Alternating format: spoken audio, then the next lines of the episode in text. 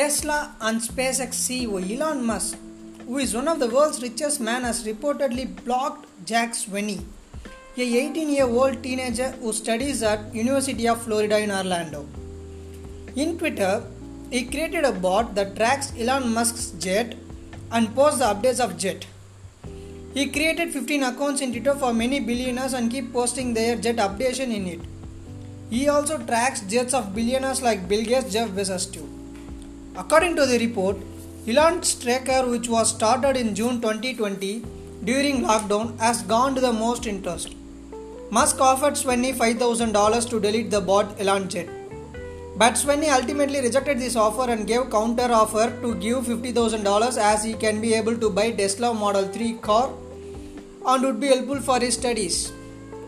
Elon replied as he would think of it.